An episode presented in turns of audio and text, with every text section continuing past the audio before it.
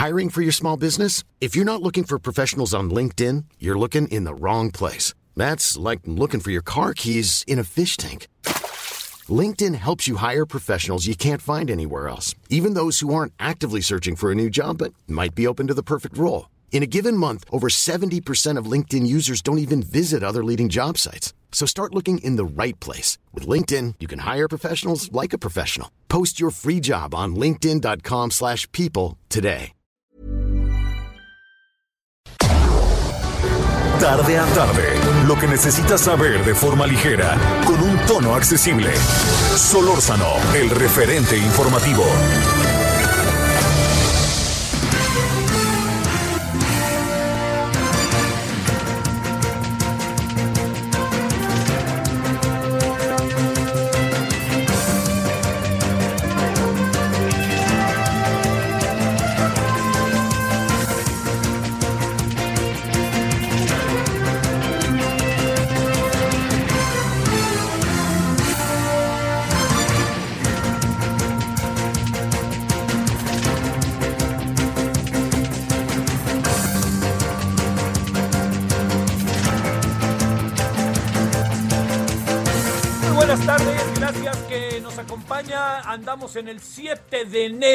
De este 2021, agradeciéndole profundamente que esté con nosotros. Bueno, eh, mire, muchas cosas eh, derivadas de, de diferentes acontecimientos, ¿no? Son los que nos han marcado. Por lo pronto le debo decir que me sorprende que la ciudad en lo, en lo general se ve todavía un cuanto tanto vacía en función de cómo se vive cotidianamente. No quiere decir que esté vacía, no quiere decir que no se va a encontrar usted a tránsito, sino que en función de esa variable que le hago ver, de la gran cantidad de tránsito que hay en lo general, se alcanzan a apreciar un poquito de menos, ¿no? De menos este tránsito en las esquinas, etcétera, menos movilización. Yo supongo que ayer, por ejemplo, pues no sé si alguien vio la televisión o alguien estuvo en los asuntos porque fue 6 de enero y la rosca que se parte el 6 en la noche, ¿no? Eh, y en la mañana, pues ¿quién va a ver también la tele? Pues digo, si, tiene usted hijos chicos, pues llegaron los reyes. ¿Cómo llegaron? Solo usted sabe, ¿no? Este, y le felicito si llegaron, la verdad. Este, pero como yo ya no tengo hijos de esa, de ese calibre, pues ya están ellos para que me den, ¿verdad? Chinga. Pero chihuahuas, ¿no? Ya estoy para que ellos me den. Bueno, la cosa está, esto se lo digo porque eh, está medio movido, ¿no? Está medio, no, no está del todo, no hemos regresado del todo. Bueno, esto es lo primero que le quería comentar. Lo segundo es, oiga, pues, así de fácil, el tema, el tema es el Capitolio, ¿no? Y Estados Unidos. Déjeme, déjeme distraerle de una, de una, ah, bueno, espérame, eso es lo, primero, antes de entrar a ese terreno, porque vamos, ahorita vamos a hablar de buenas tardes y ciertos asuntos ahí que son, o que uno presume que son ligeros, el tránsito siempre serio, ¿no? Pero acaba siendo, pues ahí, el clima se, se siente frío en las casas, mucho, en fin.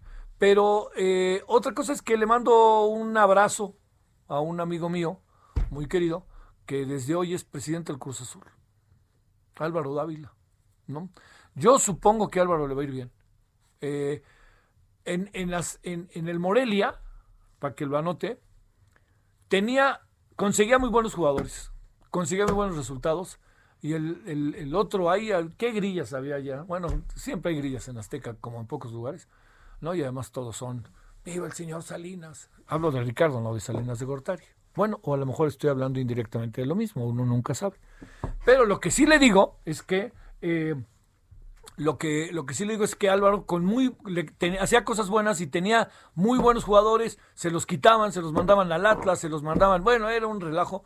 Pero yo supongo que con la experiencia ganada durante muchos, muchos años al interior del fútbol y a sabiendas de cómo están las cosas en el, en el equipo eh, en, en Cruz Azul, que requiere de un enorme proceso de organización, de serenidad y de pausa, yo espero que que, este, que le vaya muy bien. Así que Álvaro, en verdad que te felicito. Tengo la impresión de que es una buena elección.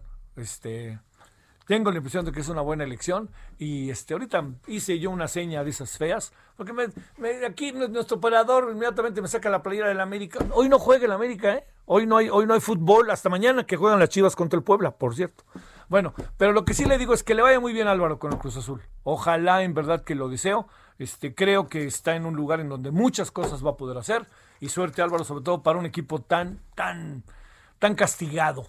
Castigado por los jugadores, castigado por las directivas, castigado por muchas cosas. Pero no castigado por su afición, que su afición se pasa de fiel. Bueno, ahora sí, punto y aparte. Mire, déjeme invitarle a una reflexión que, podamos eh, compartir, si le parece, respecto al tema del Capitolio. Mire, a lo largo de mucho tiempo, eh, yo tengo 68 años, a lo largo de mucho tiempo en que tengo conciencia de los Estados Unidos, me han pasado muchas cosas. No me ha pasado mucho por la cabeza, no sé usted, el tema de, eh, el tema como de la, de la profunda admiración. ¿no? No me ha pasado. No he sido nunca muy proclive al American Way of Life, pero entiendo que es un país que es de alguna otra manera un faro. Es un país muy importante para el mundo. ¿Por qué? Pues por muchas cosas que han pasado alrededor de los Estados Unidos. Yo creo que eso es importante, por su historia, por más corta que sea en función de una historia como la de un país como el nuestro, eh, como muchas de estas cosas. Pero lo que sí le digo es que eh, al fin y al cabo, pues es este, es un modelo, ¿no? Es un modelo, o se ha convertido en un modelo, pues como un faro, se ha convertido en un modelo en, algún sentido democrático, en algún sentido de organización interna, del respeto a los derechos, de toda una serie de cosas. Pero el mundo ha cambiado y Estados Unidos ha cambiado, así, de fácil, ha cambiado y ha cambiado mucho Estados Unidos. Y quienes menos se han dado cuenta que ha cambiado Estados Unidos, ¿saben quiénes son? Los estadounidenses. Entonces, digamos, lo de ayer, vamos a verlo de esta manera. En función de las muchas cosas que han pasado con Donald Trump, lo de ayer no se podía prever, ¿no? No se podía prever, van a ir unos cuates y van ahí, pues, pues se hubiera hecho otra organización, supongo. Pero ¿a poco no? Se lo pregunto. ¿A poco no lo de ayer era previsible? No se podía prever, ¿no? Pero era previsible no se podía prever en el momento, pero uno dice, entre las posibilidades que hay de que se vuelvan locos los seguidores de Donald Trump, una de ellas está en que quieran armar un relajo, que lo quieran armar ayer o que lo quieran armar incluso el mismo día de la toma de posición de Joe Biden. Cabía. ¿Por qué? Por el discurso, por las ideas y porque Estados Unidos no se ha dado cuenta que es de carne y hueso y un pedazo de pescuezo. Estados Unidos se sentía y se siente como si volara, ¿no? Como si levitara y no, no, nada de eso. Estados Unidos está teniendo los problemas que tiene la humanidad los problemas que tienen los chinos, ¿no? Con todo el problema político, social interno, los que tienen los franceses con los chalecos amarillos, los que tienen los españoles con la división con la división interna tan fuerte, los que tienen los brasileños con la crítica a Bolsonaro, los que tiene México, a pesar de que el presidente sigue diciendo que todo el mundo lo quiere, con todos, todos los países, dígame qué país, hasta Justin Trudeau que se ha manejado con sus 38, 39 millones de habitantes, como se ha manejado, todo eso se lo planteó por una razón además muy, muy enfática, porque Estados Unidos se había dejado, no, no se ve a sí mismo, vive entre cuatro paredes Estados Unidos. Entonces, ¿qué es lo que sucede? Que todo lo que ve Estados Unidos, ¿qué es? Pues lo que le pasa al mundo. De lo cual, por cierto, Estados Unidos en un buen número de casos es un actor colateral, ya sea porque interviene o ya sea porque eh, es un factor de influencia. Bueno, todo esto se lo, se lo digo por lo siguiente, porque quizá quien, quien, eh, quien mejor pueda, eh, quien, quien mejor pueda entender, va a ser difícil, pero quien mejor pudiera más menos entender lo que le pasa a Estados Unidos en el mediano plazo, ¿quién es Estados Unidos? Porque bien decían ayer, ¿no? Se necesita que Estados Unidos intervenga en Estados Unidos para que resuelva el problema. O, por ejemplo, otra que me pareció buenísima, eh, por algo que me parece como muy, muy importante, que Estados Unidos tenga, como decían ahora, que me parece un, meme incluso divertido, que lo que hay en Estados Unidos es que viéndolo bien México si quiere el muro. Y viéndolo bien, Canadá está solicitando que también le pongan un muro, ¿no? Porque la situación de ayer pone, claro, es un sarcasmo, ¿no? Pero la situación de ayer coloca a Estados Unidos en una, en una tesitura créame, particularmente delicada su interior, porque el asunto no termina ayer con el orden, el restablecimiento del orden, hoy en la madrugada, cuando nombraron a Joe Biden formalmente, eh, formalmente lo, lo, nombraron este eh, presidente electo de los Estados Unidos, tomará posesión el día 20 de enero, eh, el día 19, 19 de enero. Pero lo que sí le quiero decir es que esto que le estoy mencionando es importantísimo que no perdamos de vista que ojalá Estados Unidos sea el primero en aprender, en aprender lo que le está pasando. Aquí no hay fuerzas externas, puede haber provocadores, puede haber muchas cosas, pero Estados Unidos trae, como le ha pasado a otras naciones, al enemigo adentro, no lo trae afuera. Entonces, ¿qué quiere decir con lo trae adentro? No estoy diciendo por ningún motivo que esté lleno ahí de terroristas, no, nada, no, sino más bien esto es lo que yo alcanzo a apreciar, se lo digo, es que Estados Unidos en este momento está en una crisis interna que va más allá del proceso electoral. Está la, la evidencia de la desigualdad social, la evidencia de la discriminación, del racismo, todas estas evidencias que conocemos y vemos, las viven nuestros paisanos, las viven directamente y de manera, me atrevo a decir, incluso sumamente este, aguda, ¿no? Eh, pero al fin y al cabo, lo que pasó ayer tiene que ver con Estados Unidos y solo con Estados Unidos. Claro, puede haber cosas colaterales, pero centralmente con Estados Unidos, porque usted lo sabe, si conoce Estados Unidos lo sabe, Estados Unidos no, no, no ve más allá de sus fronteras. A ver, yo le, yo le, le, cuento algo hace 10 años, como para que se dé una idea. Fui a una cosa, a un lugar que se llama Minneapolis, Minnesota, lo que llaman la América Profunda. Fui a una cosa de la universidad, hace como 10, 12 años. Y estando ahí, un amigo muy querido, este, que es eh, eh, profesor universitario, me dijo, oye, eh, ¿no quieres venir aquí a un, a un high school para que veas cómo funcionan? Pero claro que sí porque era un asunto fundamentalmente académico, universitario. Y ahí voy, ¿no? Y llego, y entonces me presentó, entré al salón con chavos de, ¿qué será? 15 años. Entré al salón de clase, y ahí estaba en el salón de clase yo platicando, sí, cómo no, que no sé qué, no, y que... Y entonces una chava me dijo, Where do you come from? O sea, ¿de dónde vienes? Y le dije, pues de México. Y me dice, Where is México? Entonces le dije, bueno, es al sur de los, de los Estados Unidos. Me dice, al sur, pero al sur está, al sur, México. Bueno, yo nomás sé dónde está Canadá, pero México no sé dónde está. Fíjese, hace 10 años no saben dónde está México y México tiene una influencia real en la vida cotidiana de los Estados Unidos a través de nuestros migrantes. ¿Qué es lo que le quiero decir de fondo? Que no ven más allá de sus narices. O sea, y entonces si no ven más allá de sus narices, imagínense en Wyoming. No, hombre, en Montana, no quiero ni ver, ¿no? Pues imagínense, y eso es Minneapolis, que como sea, tiene Minnesota, que es una ciudad de alguna otra manera un poco este, versátil, ¿no? Pero, piense usted, a ver, vámonos a Wyoming. No, hombre, Dios santo, ¿qué van a saber? O vámonos a Montana, ¿no? Pues es, entonces eso, pues yo creo que también acabó, va a acabar por quitarles este mucho el velo de que no pueden nada más ver a ellos mismos y no pueden ver nada más a un personaje como Trump como el bueno y a un personaje como Biden o como Obama por ser negro como el malo, ¿no? ¿Por qué? Pues por todas estas historias de racismo, discriminación, a pesar de la gran fuerza del señor, del señor Abraham Lincoln en lo que corresponde a su discurso y a lo que había pasado.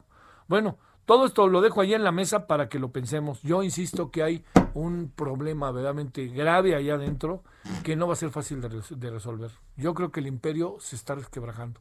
Yo creo que Estados Unidos va a tener que ser desarrollado, yo ya no lo veré, pero unos 20, 30 años va a ser una nación un cuanto tanto distinto de lo que es hoy.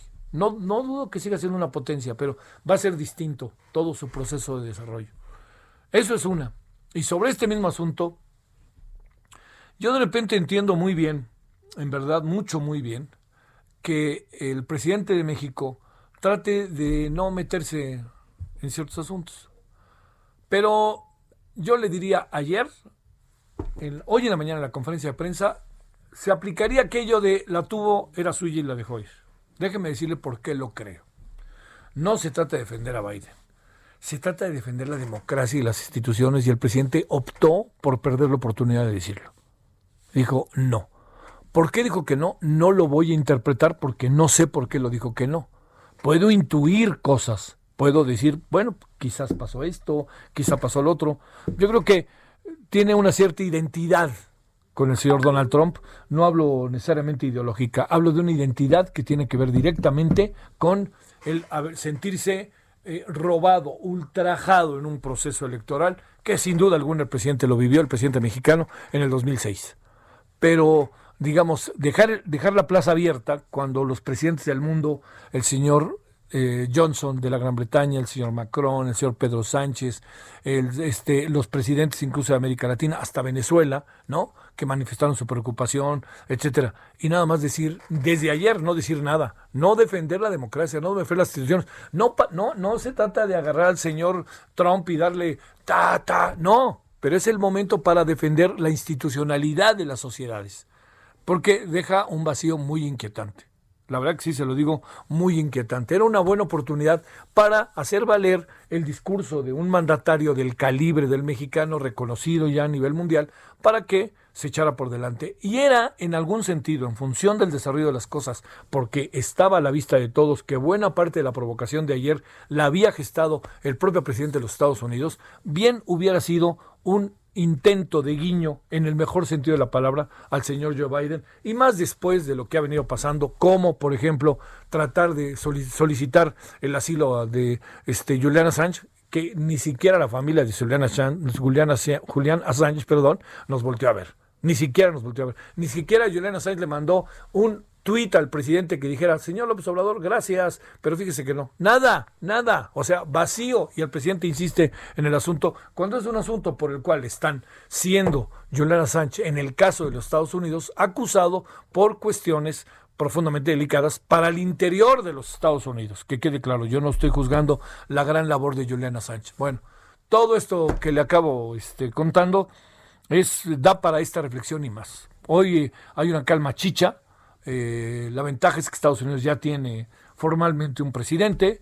El señor Donald Trump empieza a darse cuenta quizás de las torpezas que ha cometido y entonces por lo tanto está diciendo que va a haber una transición tranquila. No estoy tan seguro que la vaya a ver. Déjeme decirle por qué. No creo que la vaya a ver por una razón muy importante porque las huestes de López Obrador, eh, las huestes, perdón, usted de Donald Trump están verdaderamente, verdaderamente enojadas. Y más habiendo fallecido, habiendo sido una persona, este, le dispararon a una persona, todo eso es más eso todavía agudiza más los escenarios, para que usted me entienda, y los enojos y los enconos. Y sobre todo porque López Obrador, perdón, Donald Trump, van dos, es que quería hacer una referencia a López Obrador, ahorita le digo cuál, Donald Trump van varias ocasiones en que dice, bueno, sí, regresen a su casa, pero pues esto pasa porque nos roban las elecciones, casi casi fue lo que dijo. Entonces, ojo, ojo, en verdad, con ese asunto. Y le decía finalmente, el tema con, con Andrés Manuel López Obrador, es evidente que, que, que no va a haber mucha bronca con el señor Biden. La clave son las incomodidades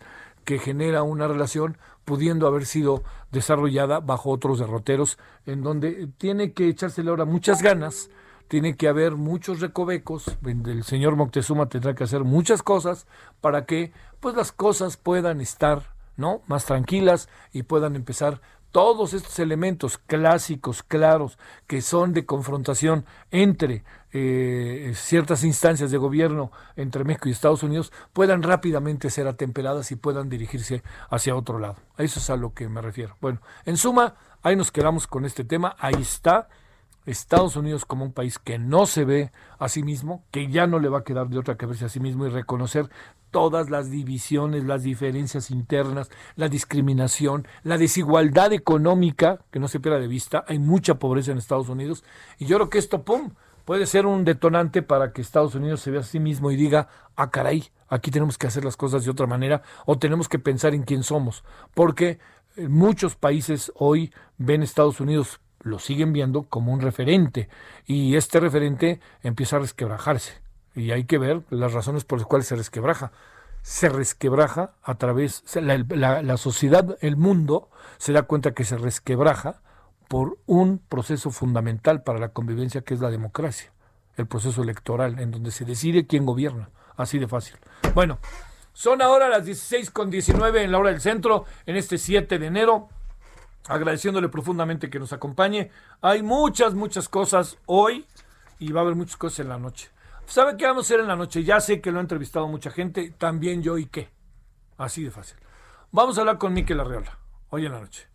Yo a Miquel Herrera lo conozco de muchos años, lo he visto jugar frontón antes de que fuera funcionario, este, estuvo en diferentes instancias eh, de gobierno, en el gobierno pasado, fue candidato de gobierno a la Ciudad de México eh, y por alguna razón que habrá que preguntarle por qué pensaron en él para que fuera presidente de la Federación Mexicana de Fútbol. Habrá que ver. Eh, se habla mucho de que lo nombraron para limpiar la casa, porque hay mucho desorden al interior del fútbol mexicano, cuestión que no dudo, ¿eh? Cuestión que no dudo. Por ejemplo, la multipropiedad hace mucho daño, así de fácil. Bueno, entonces vamos a ver, mejor nos esperamos a ver qué dice Miquel. A mí, este, si gana uno o otro u otro, digamos, uno le importa, ¿no? Pero estando en un cargo como él, hay que pensar muchas cosas. Y hay que pensar en el fútbol espectáculo. ¿Cuándo? ¿Cuándo, no? ¿Cuándo regresa la gente a los estadios? Por ejemplo, mañana juega Mazatlán y ya ha admitido 30 o 40%. ¿Vale la pena? No vale la pena, ¿eh? Hay que pensarlo. Y vamos a ver, por ejemplo, un estadio como el Azteca acaba siendo un elefante blanco, un elefante auténticamente que ni se mueve, ¿no? Pues cómo le va a sacar, qué va a hacer los dueños, si no lo digo ni a favor ni en contra. O qué va a pasar también con Ciudad Universitaria, aunque Ciudad Universitaria pues forma parte de todo un conglomerado, la, la bellísima Ciudad Universitaria de la UNAM. Bueno, todo esto ahí se lo planteo para que usted le dé vuelta, vuelta y vuelta. Y si le parece, vamos a platicar de asuntos que han tenido que ver hoy en la mañana, de los cuales ya medio lo platiqué. Este y que el gobierno mexicano dijo, como dirían Maritz y Andrea, los que saben, los que alguna vez vieron ensalada de locos, entenderán. Maritza, close the door y pum, se comieron la llave y no dijeron nada. Bueno, eso fue eso hizo el presidente hoy. 16 con 21 en hora del centro. Solórzano, el referente informativo.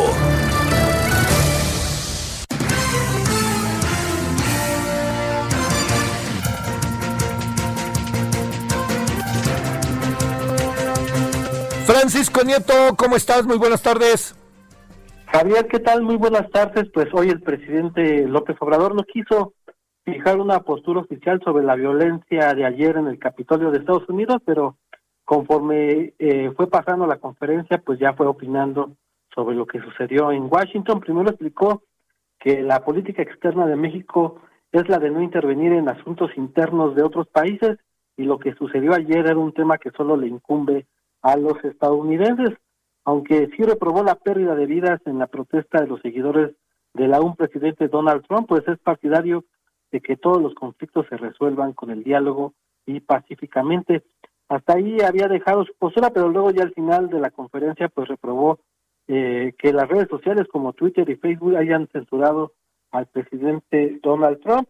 Aseguró que se trató de un tema de censura contra un presidente que no pudo transmitir su punto de vista de lo que acontecía y pues eh, eso no se puede dar en las redes sociales que se inventaron para garantizar las libertades eh, eh, de todos de todos los ciudadanos y Javier el presidente también dio a conocer que no asistirá a la a, la ceremonia de investidura del presidente Joe Biden y esto tiene que ver primero porque no tiene una invitación y luego porque él ha decidido no viajar tanto al extranjero y bueno, pues en otros temas el presidente informó que el subsecretario de Salud, Hugo López Gatel, viajó a Argentina para conocer la experiencia de la aplicación de la vacuna rusa Sputnik.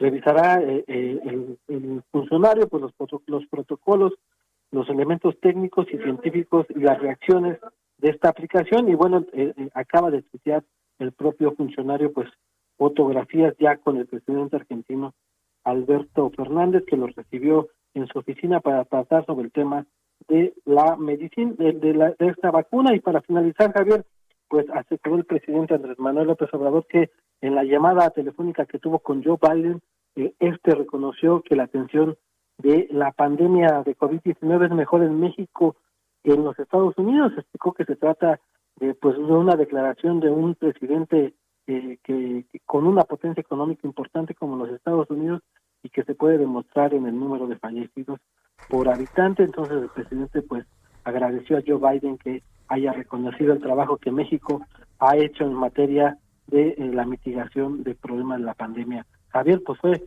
lo más importante que sucedió hoy en la mañanera. Sale, mi querido Francisco, muy buenas tardes. Buenas tardes. Pues ahora sí que, dicho con todo respeto, ¿eh? el mundo según López Obrador, ¿eh?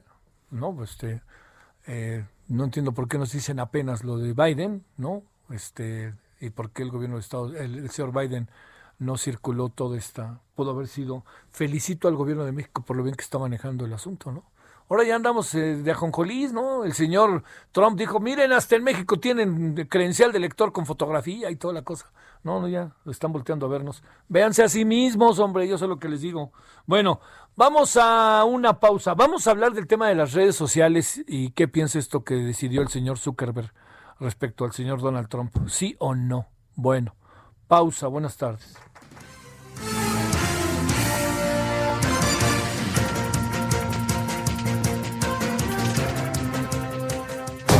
El referente informativo regresa luego de una pausa. Heraldo Radio, la HCL se comparte, se ve y ahora también se escucha. Estamos de regreso con el referente informativo. Tal amigos del referente informativo? Qué gusto saludarlos esta tarde, escuchando las noticias, muy atentos, claro está, pero también vamos a pedirles por favor que nos pongan atención, porque estamos hablando de un rejuvenecimiento celular, de un tratamiento que nos fortalece de dentro hacia afuera. Y si usted se quiere ver 10 años menos, Pau Sasso ya está aquí conmigo para que nos platique al respecto. Adelante, Pau. Ay, qué belleza, Moni. Se escucha divino, ¿no? Diez años más joven. ¿Quién no quiere eso? Pues la solución está aquí porque solo tiene que marcar al 800 2305 mil, 800 2305 mil para llevarse este maravilloso tratamiento suizo antivejez. que qué es, Moni? Es una potente bomba de antioxidantes, pero que promueve todo el rejuvenecimiento de adentro hacia afuera. ¿Y qué va a hacer esto? Pues va a retroceder, retroceder el proceso de envejecimiento y pues no solamente nos vamos a ver más jóvenes, sino nos vamos, a sentir como chavitas, mi Moni. Y eso es lo que todo el mundo quiere, sentirse como quinceañeras. Entonces solamente tiene que marcar al 800 2305 mil para poder recibir este tratamiento completamente gratis y marca ahorita. Y pues, ¿qué va a recuperar? Va a recuperar juventud, todo su organismo va a funcionar al 100% y ahorita que tenemos que cuidarnos mucho más, le va a ayudar y además lo va a reflejar porque le va a decir bye bye a las arrugas, a la flacidez, a las manchas que queremos eliminar, Moni. Entonces solo tiene que marcar al 800 2305 mil para llevárselo completamente gratis. Y algo súper importante, esto no es exclusivo de mujeres, lo pueden utilizar hombres, mujeres y también la prevención es algo maravilloso. Entonces es para todas las edades. Aquí el punto es sentirnos muy bien y vernos espectaculares, mi. Así que marquen al 800 2305 mil. Palabra clave, Pau, prevención. Así es que si tenemos buena edad en este momento, hay que tratar de disminuir esos añitos, pero seguros, fortalecidos, con esa bomba de antioxidantes. ¿A qué número marcamos de nueva cuenta, Pau, y nos vamos? 800 2305 mil. Pues a marcar, ahí está la invitación. Gracias, Pau. Gracias a ti, mi Moni. Un besito. Continuamos. Solórzano, el referente informativo.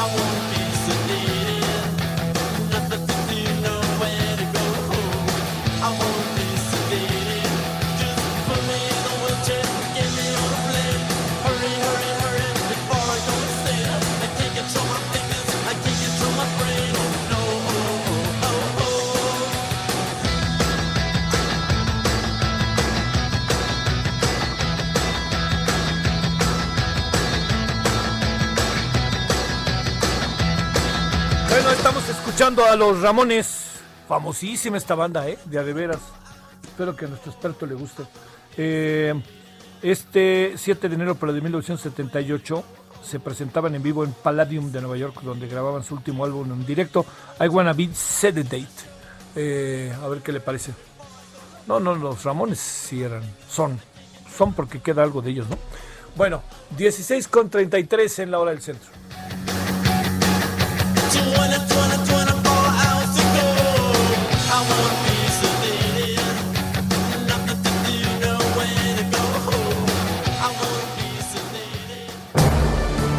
Solórzano, el referente informativo.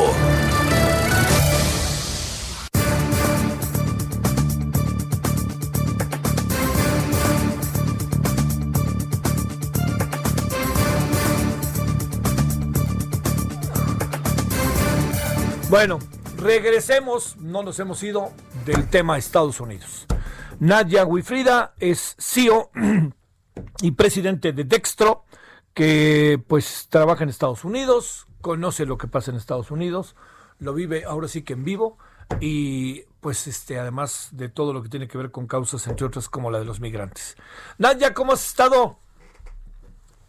Javier, buenas tardes, te saludo desde Washington, ¿cómo estás? A ver, como, como te has de imaginar, hemos hecho mil especulaciones aquí, ¿eh? este, como tú también y como todos. ¿Cómo se ven las cosas desde allá adentro? A ver, cuéntanos, Nadia, ¿cómo podríamos interpretar para el público que amablemente nos sigue más elementos de los que también seguramente ya he escuchado? Creo que es importante ver las cosas del futuro hacia el día de hoy. Eh, sabemos eh, lo que provocó el riot, sabemos cómo estuvo este tema de las manifestaciones, sabemos que tuvo muchísimo que ver, pues en este tema de un pseudo fraude, ¿no? Electoral, pues que muchos de los estados cambiaran eh, sus regulaciones con respecto a el proceso eh, electoral precisamente porque estamos viviendo tiempos de COVID, y pues que esto causó algo de confusión, que algunos actores lo utilizaron eh, a lo mejor para, pues, eh, para, para no aceptar una franca este, pérdida en un país que siempre ha creído eh, mucho en la, en la democracia. Estamos viendo levantamientos que no pues, pues, que no se habían dado históricamente de, de esa forma, ¿no? Inclusive protegidos por, por, por la ley para que no sucedan.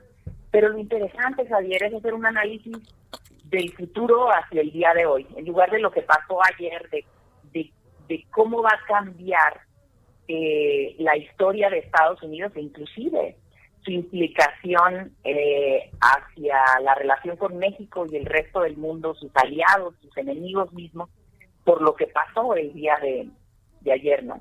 Eh, sabemos que, que, hubo esta gran este, manifestación que eh, salió de, eh, de pues de una incitación del presidente a que este grupo de personas se movilizara hacia el Congreso de Estados Unidos en el marco eh, del conteo que tiene que hacer el Congreso mismo para la ratificación del presidente electo eh, Joe Biden y que esta movilización a la que él dijo vamos hacia el Congreso y luego él no fue, ¿no?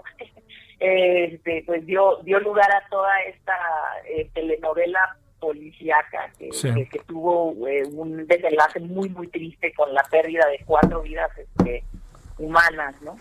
Entonces, eh, yo creo que aquí lo interesante es, sucede todo esto de frente a, a, el conteo de una ratificación de Biden, con eh, pues con una emoción exaltada, porque tenemos a un vicepresidente Pence, que también eh, como líder del, Senado y como voto final, cuando, cuando el voto está dividido en el, en el Congreso, no acepta que haya habido que haya habido un fraude. es una opinión personal, pero yo creo que si el vicepresidente Pence hubiera visto eh, suficiente causa para analizar un fraude, pues era en su propio beneficio eh, declararlo así, simplemente no lo hizo porque no tenía suficientes elementos para declararlo, ¿no? Entonces, al, no hacerlo él, pues procede con el conteo y es cuando empieza eh, a, hervir y a caldearse toda esta emoción dentro de los seguidores eh, de Trump. Y aquí es importante hacer la diferencia entre los seguidores del Partido Republicano o los que se suscriben como, como republicanos en Estados Unidos y obviamente eh, los seguidores eh, de, del, presidente Donald eh, Trump. ¿no? Entonces, sucede toda, toda esta mm, explosión y esta este caldeo de, emociones, ya sabemos desde cuáles fueron las consecuencias, un toque de queda por parte de la alcaldesa de, Washington. distrito, Ajá, y, pues que ahora sí que se resumió el, el, el, conteo ayer mismo. Eh, sabemos de por hecho que el día 20 va a ser ratificado el presidente electo Joe Biden, puesto que hasta el mismo Mike Pence eh, ya reconoció con esta actitud este, su victoria, pero eso tiene implicaciones, en mi opinión, aún, aún este, mayores, eh, Javier. A ver. Eh, de principio vemos a que, Nancy Pelosi este, sale a solicitar eh, pues que haga que haga que haya un impeachment del presidente Donald Trump eh, y nos preguntamos todos por qué a 13 días de pues de la toma de poder de un presidente Biden, ¿no? ¿Cuál sería el beneficio de que de que hubiera un impeachment hacia el presidente Donald Trump si ya se fue en términos prácticos, ¿no? Eh, yo creo que esto cambia la historia. Uno de las elecciones del 2022. En las elecciones del 2022, pues tenemos muchas sillas en el Congreso norteamericano eh, puestas a, votación y yo creo que esta estrategia pues pretende ya empezar a, a dirigir la elección de 2022. Eh, también eh, pues se dirige a que este impeachment o el impacto mediático inclusive del potencial de un este impeachment eh, pudiera afectar la reputación del presidente Donald Trump en los próximos cuatro años para que no pudiera él correr y reelegirse una presidencia, porque la ley norteamericana permite la reelección.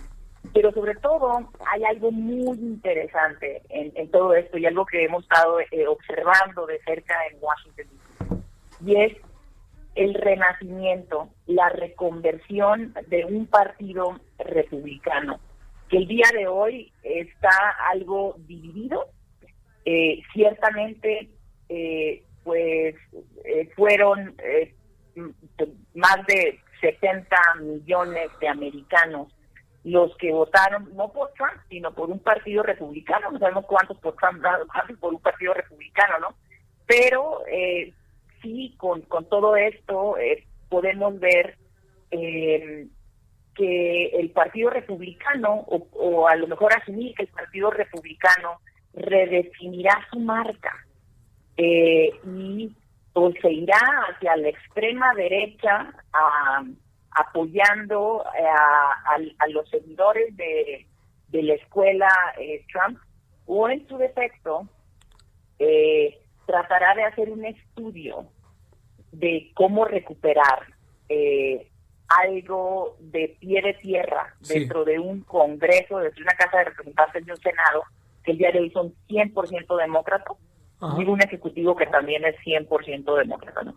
Entonces, este, no 100%, este, 50%, pero al final del día, pues el voto decisivo lo tiene eh, Kamala Harris, la vicepresidente, y eh, obviamente lo que quiera pasar en, reformas de ley en los próximos eh, años con, con esta mayoría podrá pasar, ¿no? Entonces, e, esa es la perspectiva de las cosas, que lo interesante es cómo, cómo se reconvierte todo, ¿no? Todo el impacto que un solo evento el día de ayer puede tener en la historia eh, de las elecciones eh, del 2022 y, y sobre todo en, los próximos cuatro años, ¿no? Al final del día, el presidente Trump, eh, con, con todo el empuje que tuvo y que se reflejó en las urnas de Estados Unidos, pues puede ser un hacedor de reyes, ¿no? aunque él no se, se reelija en, en cuatro años, eh, puede ser un hacedor de reyes y por medio de su muy poderoso tweet empezar a dirigir a, a, el próximo candidato republicano. Entonces, ¿cómo decidirá el Partido Republicano si tiene que suavizar su retórica y darle la espalda a Trump?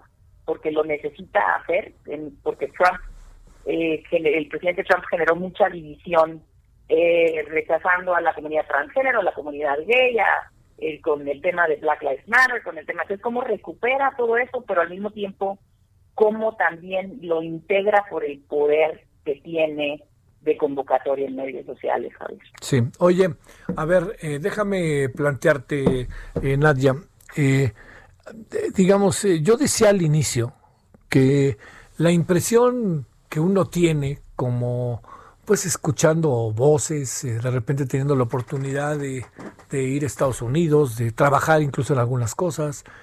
Hay algo que es como si Estados Unidos viviera de repente entre cuatro paredes. Esto podría hacer ver a Estados Unidos como una nación, ahora sí que de carne y hueso, una nación más, más abierta, una nación que se dé cuenta este, de lo que está pasando en su entorno, cosas de ese tipo. ¿Alcanzas a apreciar o es una percepción mía que no es exactamente ya viviendo la cotidianidad estadounidense tan precisa? Yo, yo creo que eh, lo discutimos tú en el pasado, Javier, estamos viviendo tiempos exponenciales a nivel mundial, pero Estados Unidos, eh, yo creo que tu observación es muy inteligente. Y es muy inteligente porque de base, sí, o sea, tiene un cambio generacional eh, que que suscita esta clase de, fenómenos, ¿no? Eh, y que pues, está influenciado por otra clase de medios de comunicación, de, los medios eh, sociales, ¿no? Entonces es una, para contestar tu pregunta, es un, es un ser que respira y cambia celularmente todos los días, pero para nosotros, como mexicanos, lo que es muy importante es que es una nación en cambio demográfico exponencial también. Eh, la demografía de Estados Unidos está cambiando tremendamente y lo vemos en cómo es que eh, esta supremacía blanca pues está dando patadas de ahogado, ¿no? Entonces yo creo que ciertamente esta gran caja, esta eh, gran caja está a punto de desbordarse, ¿no? por, por el cambio eh, eh, socioeconómico, el cambio demográfico, el crecimiento de las minorías, la de nosotros al frente de todo esto, defendiendo otra clase de, de conceptos y de, y, de valores. Entonces, veo muy, muy atinada tu observación, Javier. Oye, a ver, para cerrar, Nadia, después de todo lo que has visto en el tiempo que llevas en Estados Unidos, que sé que estamos, no, Nadia, perdóname, ante un inédito, te pregunto, este, ¿qué desenlace le ves a esto? Pues nuevamente, a ver, yo yo no creo que, que, exista el tiempo de, de que el Amenden 25 se accione en los próximos 13 días. Eh, creo que mediáticamente sí tratarán de accionarlo eh, para, para diluir eh, una imagen sólida electoral eh, de frente a las elecciones del 2022 eh, y de frente a las elecciones federales en, cuatro años. Eh, lo que comentábamos es definitivamente veremos una reconversión en marca del Partido Republicano y eso va a ser muy interesante verlo porque ya hay varias este, escuelas que apuntan hacia una vuelta completa, que obviamente todo esto afecta directamente a México, hacia una escuela muy Reagan, ¿no? Y grupos eh, que se autodenominan con el con el con el gran nombre del presidente Lincoln, este, etcétera, y que van a empezar a proponer a un a un partido político de oposición ciertamente republicano, que quiere decir que nada más se van a dedicar a hacer república, a, a, a tener este conversaciones fiscales, etcétera, y a tratar de, de tener menos opiniones, de suavizar sus opiniones sociales de minoría, de inmigración, eh, etcétera. ¿no? Entonces yo creo que esto cambia las cosas y cambia las cosas porque seguimos teniendo un 50% de legisladores republicanos eh, en el Congreso y, y esta suavización puede tener un impacto en la apertura hacia los aliados de Estados Unidos, que es una apertura pues que se colapsó en estos últimos este, años de la presidencia de Trump, eh, y también una eh, reevaluación inclusive de los enemigos de, Estados Unidos y, una, y una integración comercial, migratoria, eh, laboral, etcétera, más concreta, ¿no? con, con, con, con con, México. Vamos a ver cómo progresan temas como Green New Deal, cómo progresan temas como healthcare, pero cómo hay una reconversión eh, también de los temas este, migratorios, no nada más por tener un liderazgo demócrata, sino porque lo que tenemos que observar ahorita, y, lo insisto, es la reconversión del Partido Republicano y cómo muta para para para para sobrevivir y, cuáles son las implicaciones hacia hacia nosotros como mexicanos y, hacia nuestros mexicanos en Estados Unidos también. Entonces ahí es lo interesante, ¿no? Y esto es esto es lo que veremos este eh, muy pronto en las noticias. Oye, este iba a ser la última, pero ahora sí te prometo que viene la última. Este Nadia, déjame déjame plantearte el, el tema de la relación con México. ¿Costará trabajo entendernos entre eh, los presidentes o esto fluirá o hay ahí cuitas que por más que se trabajen, pues entraremos quizás en una dinámica obligatoria de entendernos porque no hay de otra, más o menos ahí en una reflexión breve final, si no te importa, Nadia. Es, es difícil predecirlo. Sabemos que los grandes líderes también tienen un lado humano, ¿no? Y yo no sé cómo esta nueva administración observe la postura del gobierno mexicano de, de no querer de forma justa y a lo mejor cálida aceptar una victoria del presidente Biden en los tiempos correctos. Sí. Entonces eso eh, yo yo creo que en principio es como strike one. este, pero eh, tenemos muchos actores, eh, yo creo que saldrán a la luz, que, que tienen un gran cariño hacia México y muchos mexicanos que conocen bien el, el tema de Estados Unidos y que tienen peso en, en la nueva eh, administración. Yo creo que veremos muchos personajes, eh, tanto del sector privado mexicano como del legislativo americano, interactuar eh, más fuerte para sostener esta clase de relaciones. Tenemos algunos otros strikes por ahí que me preocupan. Por ejemplo, sé que, que, que Estados Unidos a lo mejor no vea bien eh, ciertas reformas de ley en México que siente que agreden el Tratado de Libre Comercio, como esta reforma de la tercerización, ¿no? Estados Unidos a lo mejor lo siente como una afronta a un Tratado de Libre Comercio recién firmado y, como que nos estamos acercando más a Venezuela que al Tratado de Libre Comercio que acabamos de firmar con ellos.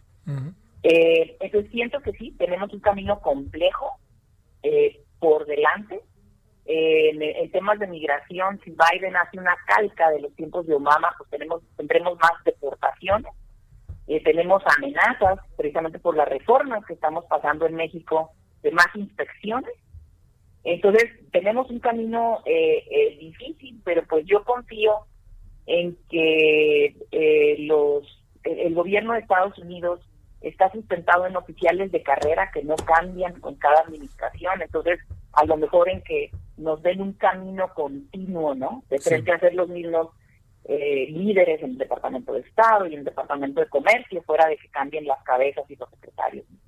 Eh, pero sí, yo anticipo que, que eh, un, camino difícil no porque nos quieran o no nos quieran, o porque, sino porque simplemente, volviendo a, a, tu metáfora de, de la caja, pues Estados Unidos va a voltear hacia adentro y luego hacia afuera, ¿no? Entonces va a tratar de evaluar eh, quién, quién defiende sus intereses, quién respeta lo acordado y quién no, y pues va a actuar de acuerdo a él.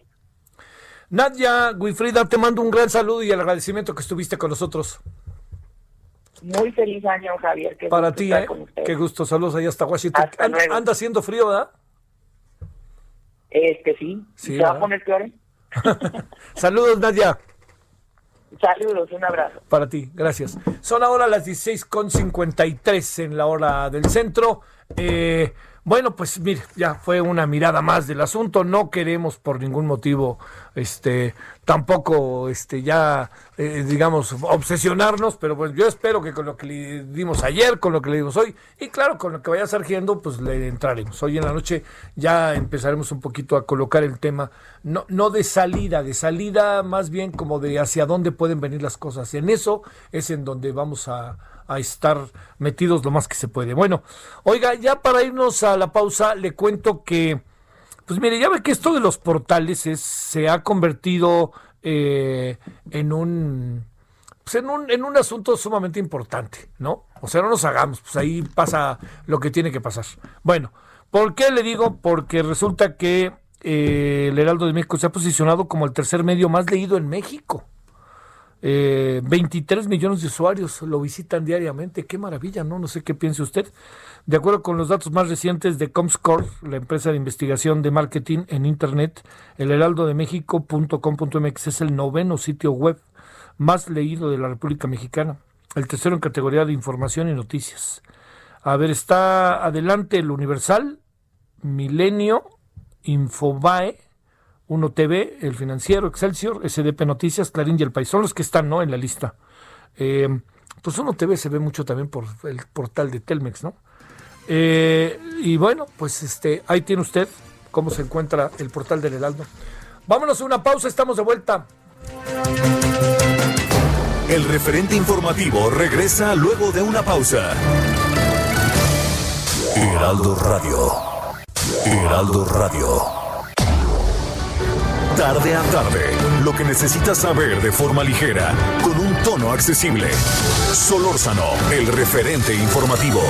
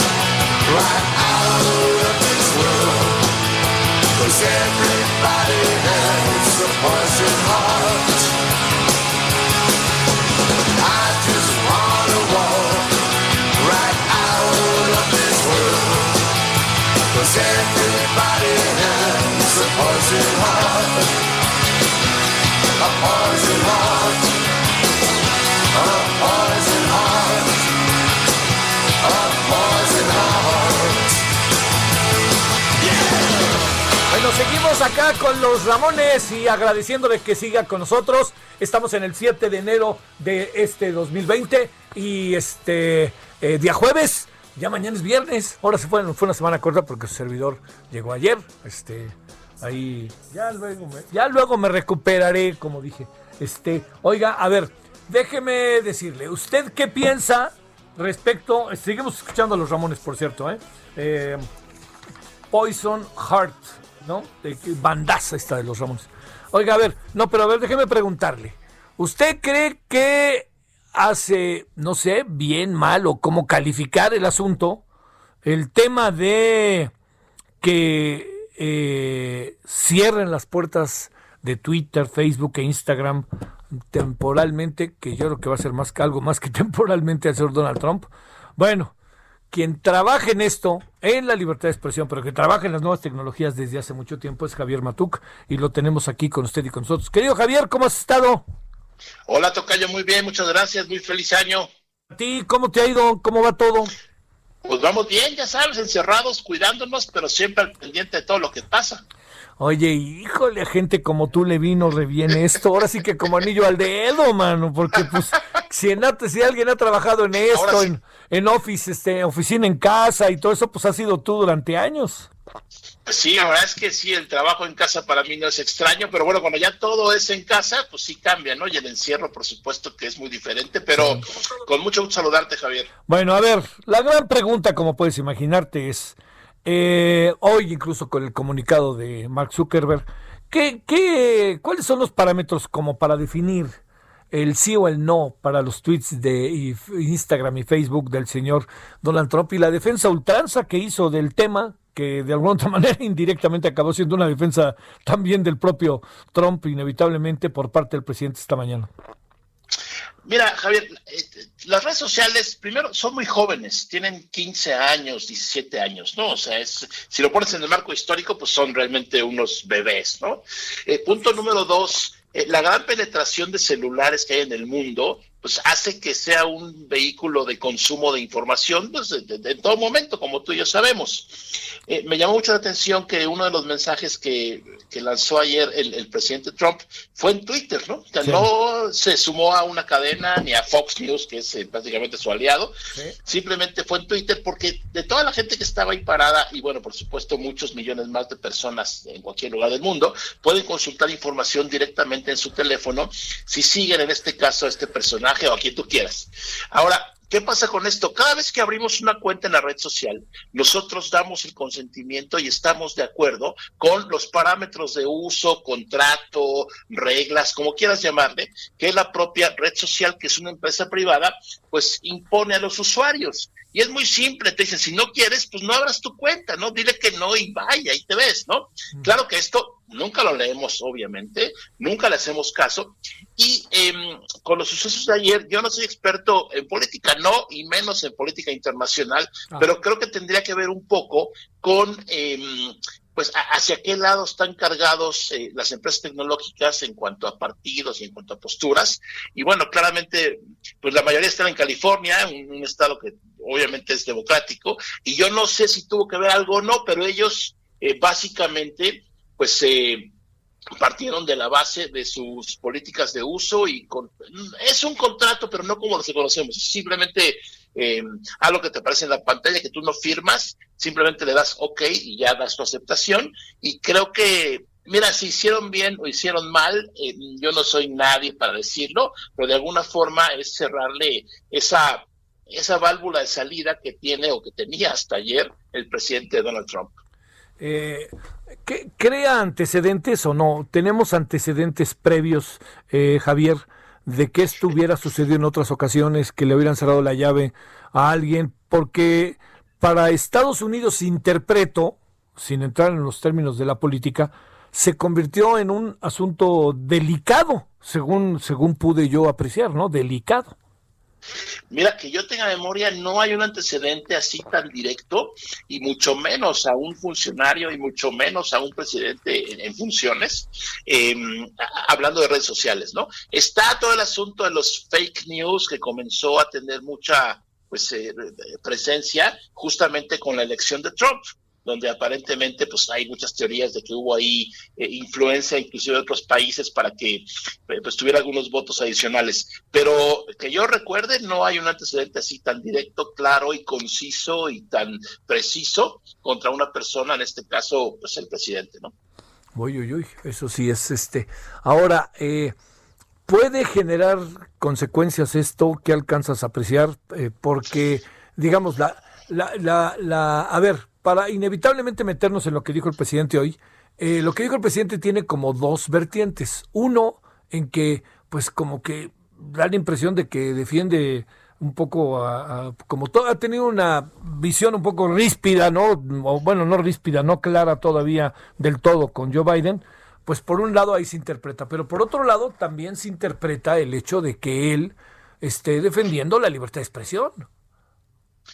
Mira, lo que sucede, Javier, es que es un círculo, pues eh, quiero pensar que virtuoso, ¿no? Porque finalmente los mismos políticos son los que se han apropiado, bueno, no apropiado, pero han utilizado las redes sociales, ¿no? Antes tú y yo sabemos, pues había declaraciones, conferencias de prensa, igual entrevistas en medios tradicionales, eso era lo que sabíamos de los funcionarios. Hoy cualquiera abre su cuenta en Twitter y escribe lo que quiera, ¿no? A algunos se les pasa, como en el caso del norteamericano, eh, se les pasa la mano, me, refiero, pero yo creo que las redes sociales llegaron para quedarse definitivamente y esto no había precedente. Eh, no sé si eh, provoque algún tipo de mesura de otros participantes en temas políticos en las mismas redes, no lo sé, o tal vez pase esto ya en dos semanas, que es el cambio de poder allá en Estados Unidos. No lo sabemos, Javier, pero pues ahí está, por supuesto, en el aire todo esto, ¿no? Ahora, quienes dan el sí o el no, no son los gobiernos, sino son las empresas, ¿no? Eh, totalmente, es un asunto de carácter privado, aunque la empresa es pública porque cotiza en la bolsa de valores, Facebook, Twitter, etcétera, eh, finalmente es una empresa privada en donde hay un cuerpo directivo, hay eh, personas que las conocemos, se identifican perfectamente bien, y esa es una parte importante, Javier, son empresas privadas que tienen sus políticas, que no creo que estén exentas de pues algún algún sentimiento por algún partido o por otro, ¿no? Pero bueno, finalmente son privadas y hacen prácticamente lo que quieren, ¿no? Sí, esa es la otra, ¿no? Que eh, entran. Eh, ahora, eh, los gobiernos podrían invitar, señalar, impedir lo que está pasando o no? ¿Qué piensas sobre eso? Pues mira, yo creo que el gobierno como tal sería un poquito complicado porque finalmente el gobierno es hecho por personas, ¿no? En cualquier parte del mundo. y, cada persona pues en su, digamos, en la medida de sus posibilidades expresa sus comentarios y puntos de vista de acuerdo a la red social y de acuerdo al tema que esté sobre la mesa. Y de hecho, tú y yo hemos leído muchos tweets de muchos políticos que sí, te, sirven, te funcionan, te dan información eh, realmente que no podrías conseguir en ningún otro lado. Pero obviamente hay un porcentaje pues que abusa o que se le pasa la mano o que realmente no entiende el alcance y se van por otro lado. Este, pues sí, pues Ahora, ah, nomás, para recordar rápidamente, muy curioso porque hace unos cuantos días el gobierno norteamericano eh, exige, o bueno, eh, solicitó una investigación para dividir la compañía Facebook, ¿no? Porque son dueños de Facebook, dueños de Instagram y dueños de WhatsApp, estas tres grandes redes sociales, y la misma, el mismo gobierno que autorizó la compra hace varios años, ahora quieren dividirlo en tres para restarle poder y que no sea Mark Zuckerberg el dueño de todo, sino que lo, quieren dividir. Eso hicieron hace unos veintitantos años con las telefónicas, recuerdas que estaba la gran AT&T y luego la separaron en en, pequeñas compañías. Entonces, bueno, es, es contradictorio desde muchos puntos de vista, Javier. Bueno, oye, por, por último, este, eh, pues digamos, eh, en México no se ve que esto pudiera pasar. Lo que haces nada más es, de repente veo que a mucha gente la dan de baja, ya lo, cortas y ya no quieres volver a hablar de, de, de, él, ¿no? O de ella, pues, ¿no? Pero no veo, no, no veo como una política de empresa en ningún lado, ¿no? No, no, no, para nada. O sea, finalmente creo que son sistemas eh, muy distintos, eh, aunque pudieran parecerse, pero no. Y hay que recordar, hablando en particular de redes sociales, Javier, son compañías norteamericanas, no están, eh, no operan, sí, operan de acuerdo al marco legal de, cada país, pero finalmente es uno de los problemas que nos ha atraído Internet, ¿no? las fronteras no existen, entonces, con base en qué ley legislas qué, en dónde y para quién. es, muy, muy complejo porque no hay la definición antigua, digamos, o tradicional de frontera y gobierno soberano. Sí, ahí están. Pero en cuanto a redes sociales, pues cualquier persona en cualquier parte del mundo donde haya conexión a Internet puede, eh, además de leer, puede interactuar y puede ofrecer eh, sus comentarios y pensamientos en algún tweet o en algún post o algún video, ¿no? Pero fíjate lo que son las cosas, Javier. Mientras tú y yo hablamos de si se, si conviene o no conviene, hay muchos en Estados Unidos que lo que acabaron diciendo fue tal cual, ¿eh? Se tardaron en hacerlo, lo debieron haber hecho antes, nos hubiéramos evitado el Capitolio, veto a saber, ¿no? Pues es que a Río Revuelto, Javier, ya todo es distinto, ¿no? Pues Ahora, hay que, hay que entender que, bueno, por, yo no me dedico a la política, pero de repente leí algunos tweets del presidente Trump y sí, digamos, aprovechaba eh, esta red social para sacar su rabia, ¿no? En todos los sentidos.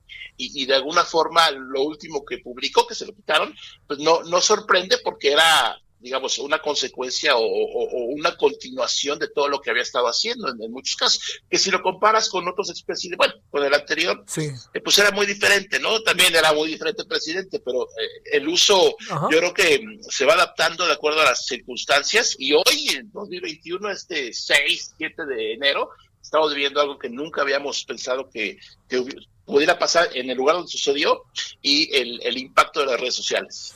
Sí, porque fíjate, a ver, retomando el asunto del presidente López Obrador, dice algo que me llamó la atención, dice, al fin y al cabo, dice, entonces quiere decir que deben de, entrar en los terrenos de los medios tradicionales, por decirlo de alguna manera, y esos medios tradicionales son, este, son eh, parte del poder, ¿no? Este, el presidente, por cierto, también es parte del poder, ¿no? Y lo ha demostrado en innumerables ocasiones y, y tiene sus medios favoritos, ¿no? Sí, Javier, pero aquí entramos en una discusión eterna de, la diferencia generacional. Tú pregúntale hoy a un chavo de 20, 25 años, que, o sea, ¿cómo se entera de la información? Pues nunca te va a nombrar un noticiero, desafortunadamente. No, ya, ni, me digas que tengo, tengo años dándome cuenta. no, no, a lo que voy es que está cambiando todo y, y, la capacidad de asombro no hay que perderla porque una red social que empezó para decir que estabas haciendo, que es Twitter hace 16, 17 años, pues hoy es un, un vehículo importante de política, ¿no? Entonces sí, los medios tradicionales no van a desaparecer. De hecho, eh, la gente como tú, eh, que eh, está, se hizo en, medios tradicionales, pues ahora utilizan también las redes sociales para llegar a otro público. Pero yo creo que es generacional y en el futuro, pues menos gente va a tomar como primera referencia lo que, lo que dijo tal noticiero en tal canal, sino tal vez la persona sí, por supuesto, la va a seguir, pero pues la consumirá por Twitter, por Facebook, por YouTube o pues por la onda radial como ahorita, ¿no? Sí, claro. Bueno, Javier, pues este, no sé, a ver si aquí a futuro no nos pasa algo en ese sentido. Bueno, pues al mundo, ¿eh? No, no, no, no creas que, no creas que me, que siento al país tan importante, sino más bien al mundo, ¿no? A ver qué le acaba pasando, porque es una tentación que se extiende a lugares en donde podría haber estos límites, ¿no? De repente que en la política se mostraron en Estados Unidos. Así que bueno. Totalmente, Javier. Y del otro lado está también la tentación de los dueños de las redes, ¿no? De estar ahí con, la palomita de esto no, esto no, esto no, este bórralo, este quítalo. Yo creo que va a estar complicado, pero pues ahí estaremos, por supuesto, atendiendo qué pasa. Sale. Te mando un saludo, mi querido Javier, y como siempre, muchas gracias por tu tiempo. Igualmente, Javier, un saludo para ti, para todo el auditorio y muchas gracias. Gracias, muchas gracias. Bueno, vámonos a las 17 con 16 en este 7 de enero. Solórzano, el referente informativo.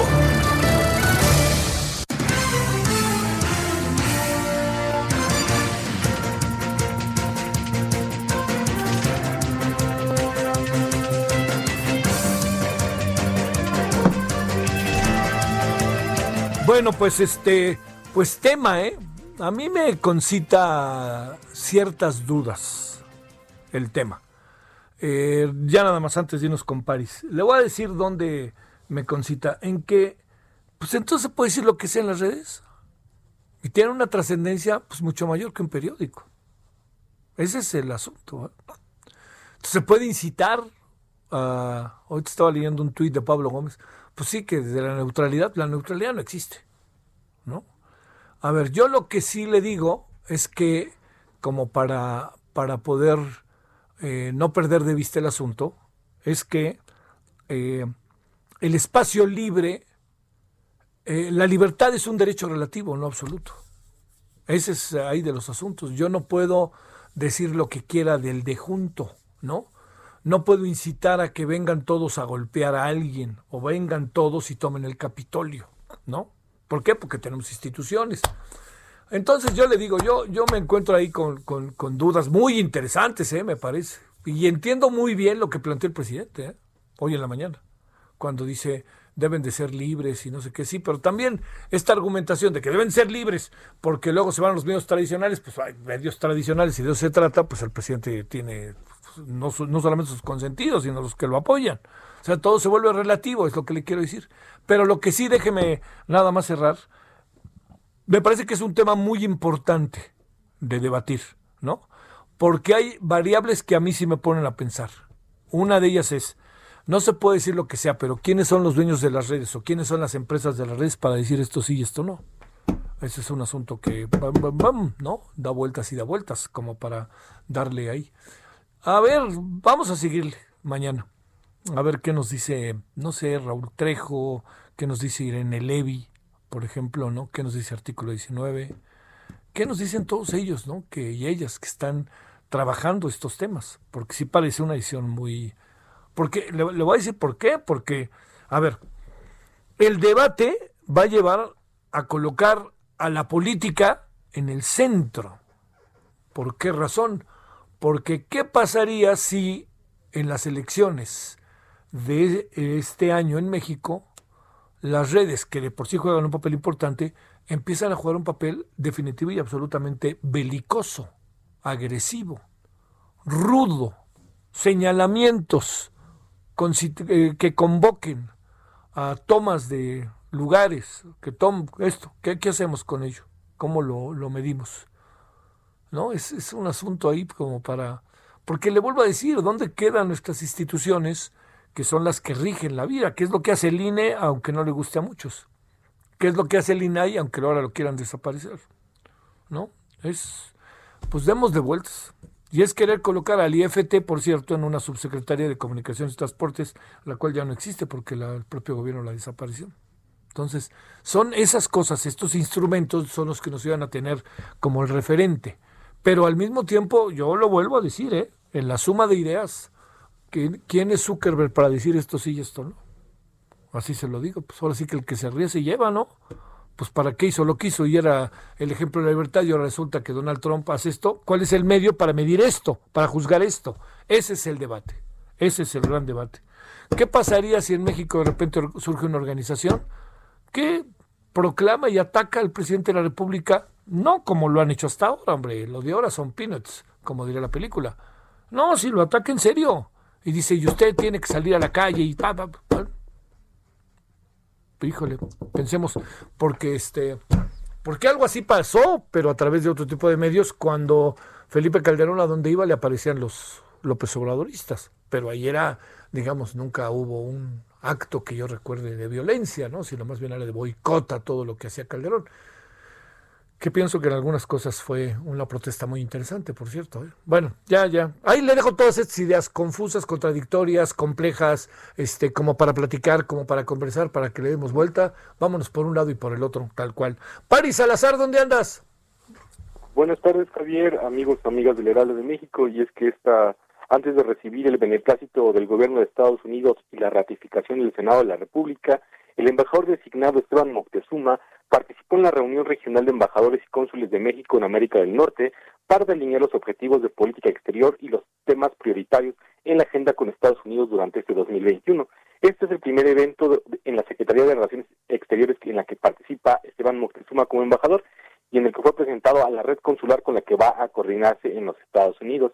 Y es que la eh, la nueva administración del presidente John Biden, la implementación del TEMEC, la protección a connacionales, los flujos migratorios, el tráfico de armas, la delincuencia transnacional y la seguridad en la frontera fueron los temas esenciales de esta reunión eh, virtual entre embajadores y cónsules en la que intervino Esteban Moctezuma. Y es que Esteban Moctezuma en este evento expresó su interés de trabajar con la nueva administración de John Biden y Kamala Harris en beneficio de las comunidades de México y Estados Unidos. Y hay que recordar que antes de asumir el cargo de representante en Estados Unidos, Esteban Moctezuma tiene el encargo de organizar el regreso a clases presenciales en los estados donde el semáforo de riesgo COVID se encuentra en color verde, principalmente Campeche y Chiapas, aunque no hay fecha para retorno a las aulas de manera presencial.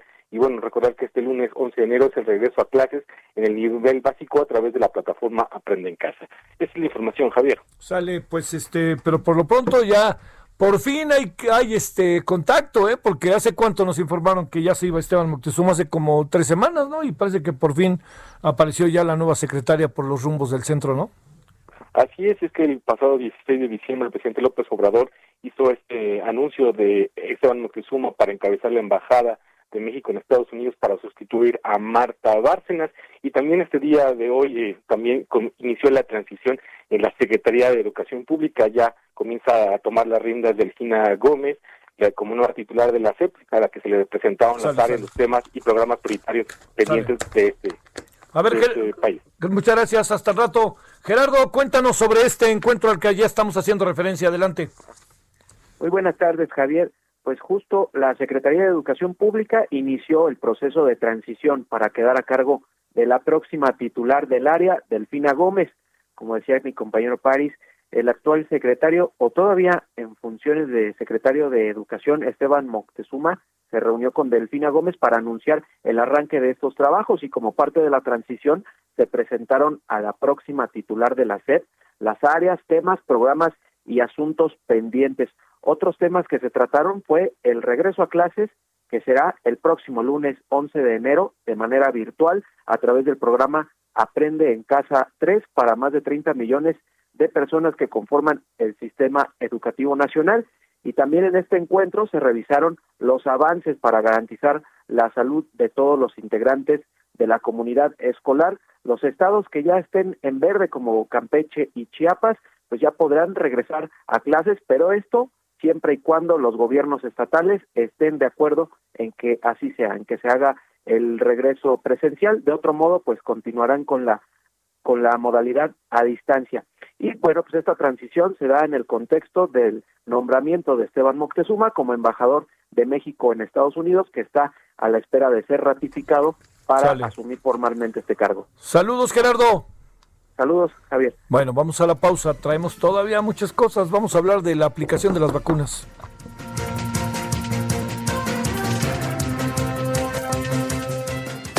El referente informativo regresa luego de una pausa. Heraldo Radio, la HCL se comparte, se ve y ahora también se escucha.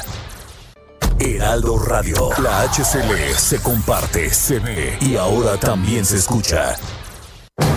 Estamos de regreso con el referente informativo.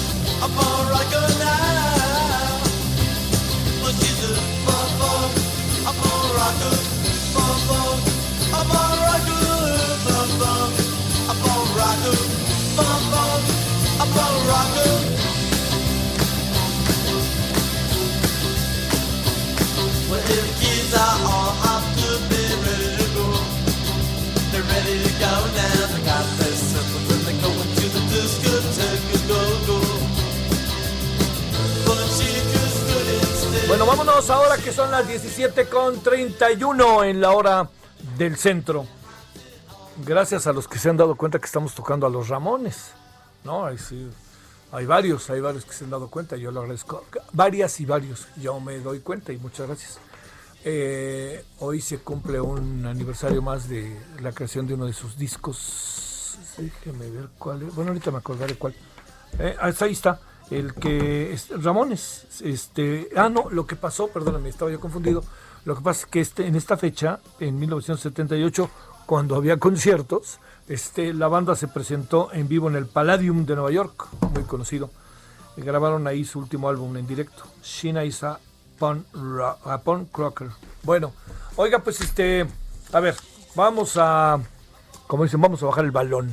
A ver, vamos a ponerlo en perspectiva. Eh, de repente pasan cosas de especialistas que nos hacen ver reflexiones incluso sobre el número de personas contagiadas y personas fallecidas que, muertas, que, es fuertísimo, ¿no? O sea, que por muchos son mayores de las que nos dicen. Entonces yo no, digamos, eso es una pena, pero lo vamos a tener que saber, eh, lo vamos a poder saber más adelante. No creo que por lo pronto lo podamos saber, pero sí yo creo que cuando la vacuna empiece a generalizarse, ahí vamos a tener mucho más idea, no, si no es que un poquitito antes. Eh, ¿Cómo andan las cosas? ¿Cómo se está vacunando? Este, ¿Cuál es la distribución? ¿Cuál es el proceso? ¿Qué pasa con los hospitales privados? Todo esto. Bueno, el doctor Jaime Fandiño, jefe del servicio de otorrinolaringología y cirugía de cabeza y cuello del hospital, del prestigiado Hospital Español. ¿Cómo estás, doctor? Buenas tardes. Hola, Javier. Muy buenas tardes. ¿Cómo, pues, ¿Cómo estamos preocupados? A ver, vamos a hacer una cosa. ¿Cuál es tu primera preocupación en función de lo que estás haciendo? ¿Dónde te dirías, focos rojos, doctor? Aquí es donde veo la bronca. Mira, focos rojos es la falta de, eh, quizás diría yo, compromiso de toda la sociedad en que no se entendió claramente que no debíamos de haber hecho fiestas, que todo esto empezó a empeorar con el día de todos los santos y hemos ido con una alza muy importante y estamos casi al borde de que nos rebase nuestra capacidad hospitalaria instalada. Híjole, ese sí, oye, ese es mega incandescente, esa, eh, ahí sí no hay matices de naranja, ¿no? Este... No hay ningún matiz, Javier. A ver, ¿cómo, a ver, déjame plantearte otro asunto ahí sobre lo mismo. Eh, en lo que corresponde a, al, al, segundo tema. El tema primero es que nos estamos volviendo locos los ciudadanos y cada vez traemos menos cuidado, etcétera. Pero, ok, ese es un asunto sin duda alguna atendible por todo donde se vea. A ver, la capacidad de la autoridad, de las autoridades para atender el problema. ¿Cómo lo ves, doctor? Mira, las autoridades están haciendo todo lo posible a velocidad récord para poner camas, que es la expresión que decimos, es que tenemos camas, pero hay que entender que el tener camas es tener camas, tener el personal y tener los insumos. Y estamos fallando en insumos y nos estamos a punto de que nos rebase la cantidad de personas. Sabemos de hospitales serios, públicos, del más alto nivel, que llevan enfermos uno o dos días en una silla de ruedas con oxígeno esperando el tener una cama. Híjole, híjole, híjole. A ver, este, eh, eh, debimos haber colocado el tema, doctor, de las camas ocupadas como un elemento para medir y para diseñar la estrategia. Yo creo que es parte de, a ver. Sin embargo, creo que lo que faltó es ser mucho más enérgicos como lo fueron en otros países en relación a nuestra gente. Entiendo que venimos de unos antecedentes políticos de gobiernos represores, pero ante una pandemia como esta, quizás un poquito más de energía y de ejemplo hubiera ayudado, pero todo es quizás, estamos en el terreno de los hubiera. A ver, otro asunto.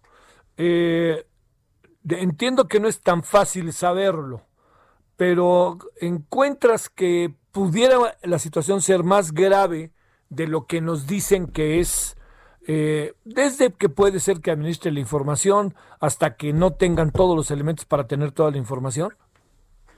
Mira, yo creo que, que sí nos dicen lo grave que es. Es decir, si a, si a la población en general o a nosotros 150 mil muertos declarados en están claramente declarados por el por el gobierno. Nos parecen pocos pues entonces ya qué te puedo yo decir no somos el cuarto país con más muertos en esta tierra.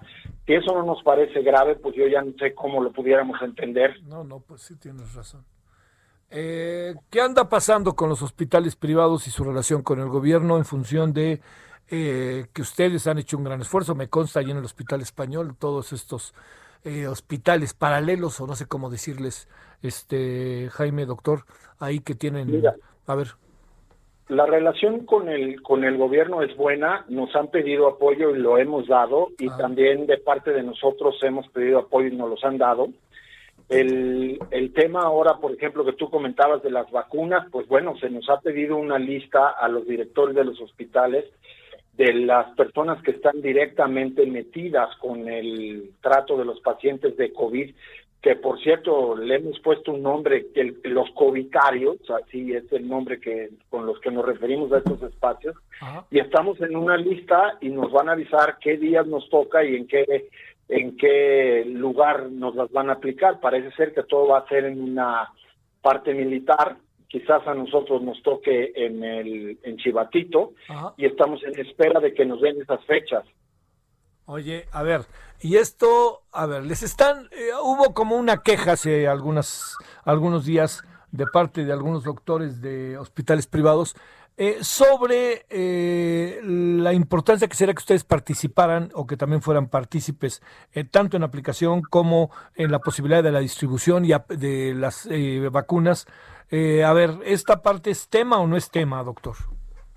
Yo, yo creo que en, este momento no es tema. Yo entiendo que las vacunas es un problema de Estado y no de este, sino de todos los estados y que que el Estado tiene que tener una rectoría de cómo se va a aplicar, porque esto pues, puede tener implicaciones económicas, implicaciones políticas y por supuesto de salud. En un momento dado vamos a tener la posibilidad de que de forma privada se apliquen, pero en estas primeras, que además somos de los primeros países que contamos con la vacuna, y eso hay que decirlo, a mí no me parece que esté mal la forma en que el gobierno lo está haciendo. ¿Debería el gobierno irse, a ver, te lo digo como estrategia de salud, debería irse a las zonas del campo, debería de irse a las zonas con densidad de población alta en zonas urbanas? Ahí en ese sentido, ¿cuál debería de ser desde la perspectiva de salud la prioridad? Mira, desde la perspectiva de nosotros, depende de qué cantidad de vacunas tengas y en qué momento. Pues primero, indiscutiblemente, tienes que proteger a tus soldados porque estamos en una guerra y tus soldados no pueden enfermarse porque te vas quedando con menos soldados, partiendo de que tenemos un ejército parco, por decirlo de esa manera. En segundo, tienes que, que tratar de bajar la mortalidad y entonces debes de atacar a los grupos vulnerables y después tratar de ir a toda la población, porque lo más terrible de todo son las muertes y es ahí donde yo creo que se debe de actuar. En ese sentido, creo que también lo están haciendo razonablemente bien. Esa es eh, otra de las cosas. A ver, la otra parte, hemos eh, conversado con algunas personas que les han aplicado la vacuna y eh, en algunos casos ha habido reacciones y algunos de ellos han dicho que los han dejado medio este, solos, ¿no? Este, ¿Qué información tienes, doctor, sobre este tema? Mira, yo tengo gente conocida del gremio médico que ya se los han aplicado, particularmente, por ejemplo, del centro Banamex, gente de nosotros mismos que de alguna manera están ahí, y no he recibido una queja. Es decir, hubo al principio un, poquito problema de organización, lo vimos todo, con unas filas, con una serie de cosas que no debieron de ser, la posibilidad de, de, las alergias han sido perfectamente bien claras y descritas desde un inicio por la compañía Pfizer misma. Y se han atendido la, el lamentable caso de la paciente del norte que acabó en Monterrey y que según se va mucho mejor, pues es un riesgo, pero es un riesgo que hay que correr, no no no tenerle miedo a la vacuna, por favor, decirle a la población, no tenerle miedo a la vacuna, hay que tenerle miedo a infectarse del COVID, porque el COVID mata y mata mucho. Sí.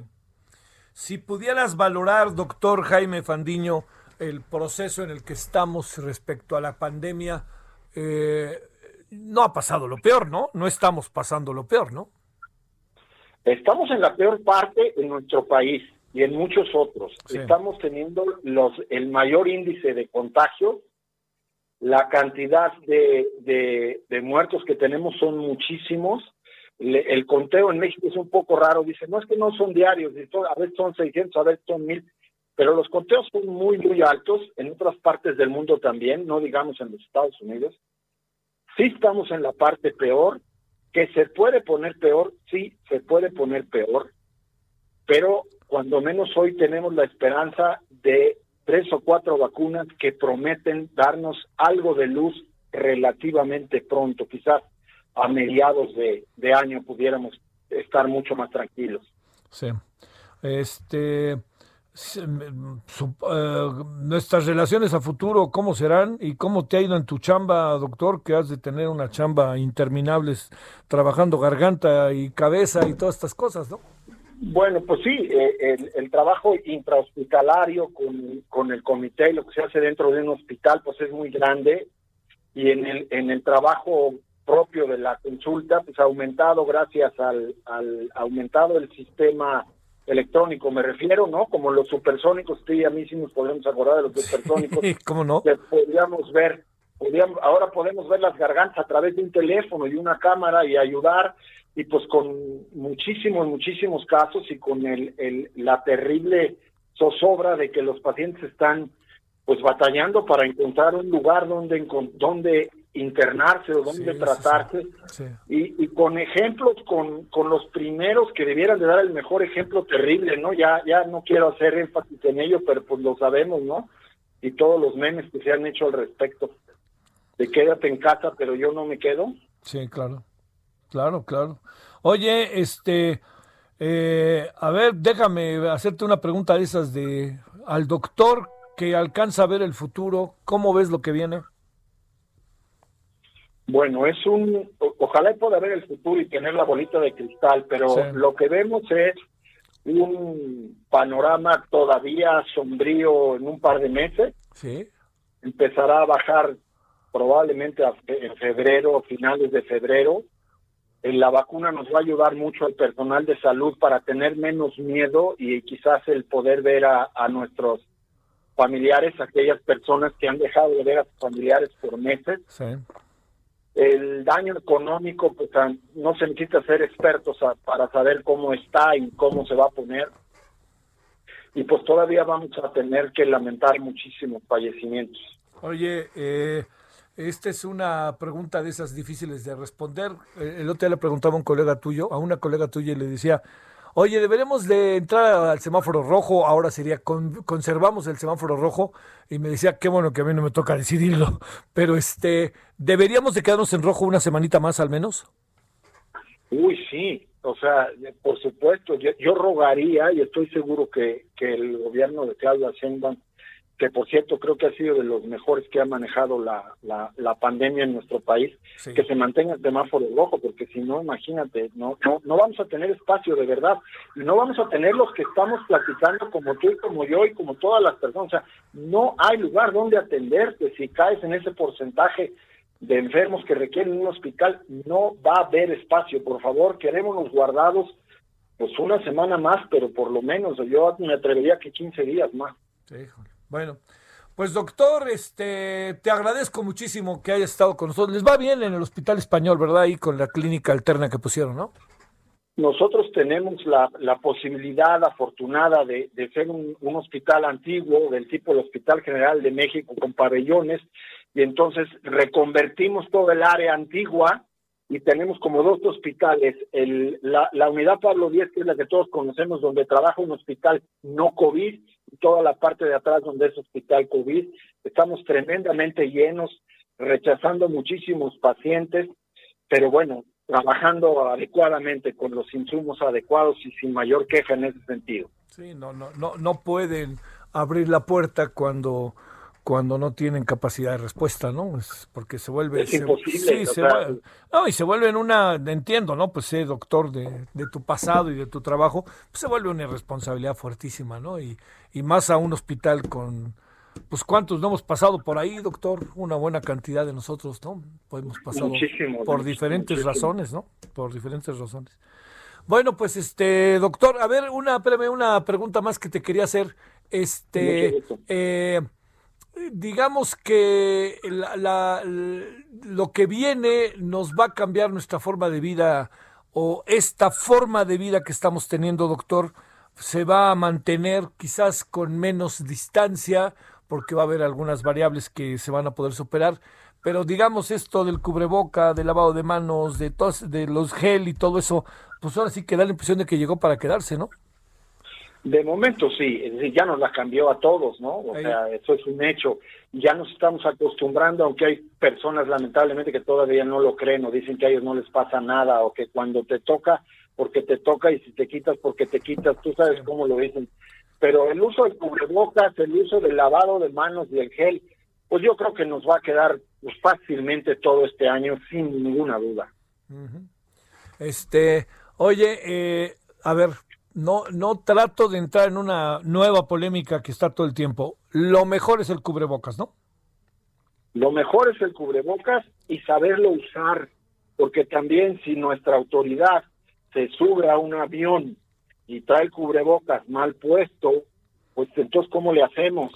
Yo estoy hablando ahorita contigo en una oficina cerrada y traigo el cubrebocas. Los médicos lo hemos usado toda la vida y los más los que somos cirujanos.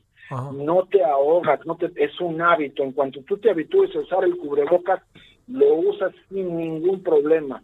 Que la gente por ningún motivo deje de usarlo y que se lave las manos para no llevar el virus que quedó en las manos a tu propio cubrebocas. Claro. Cambiarlos con regularidad, todo esto que, que sabemos. Sí. Pues doctor, que tengas, eh, ¿pudiste descansar en diciembre un ratito o ni eso?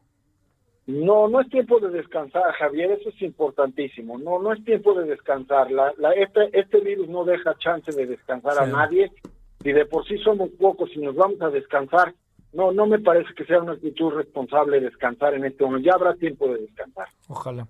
Doctor Jaime Fandiño, te mando un gran saludo y mi agradecimiento. Con mucho gusto, siempre a tus órdenes. Suerte y cuídense mucho, por favor. Claro que sí. Gracias, doctor. 17.49 en la hora del centro. Solórzano, el referente informativo.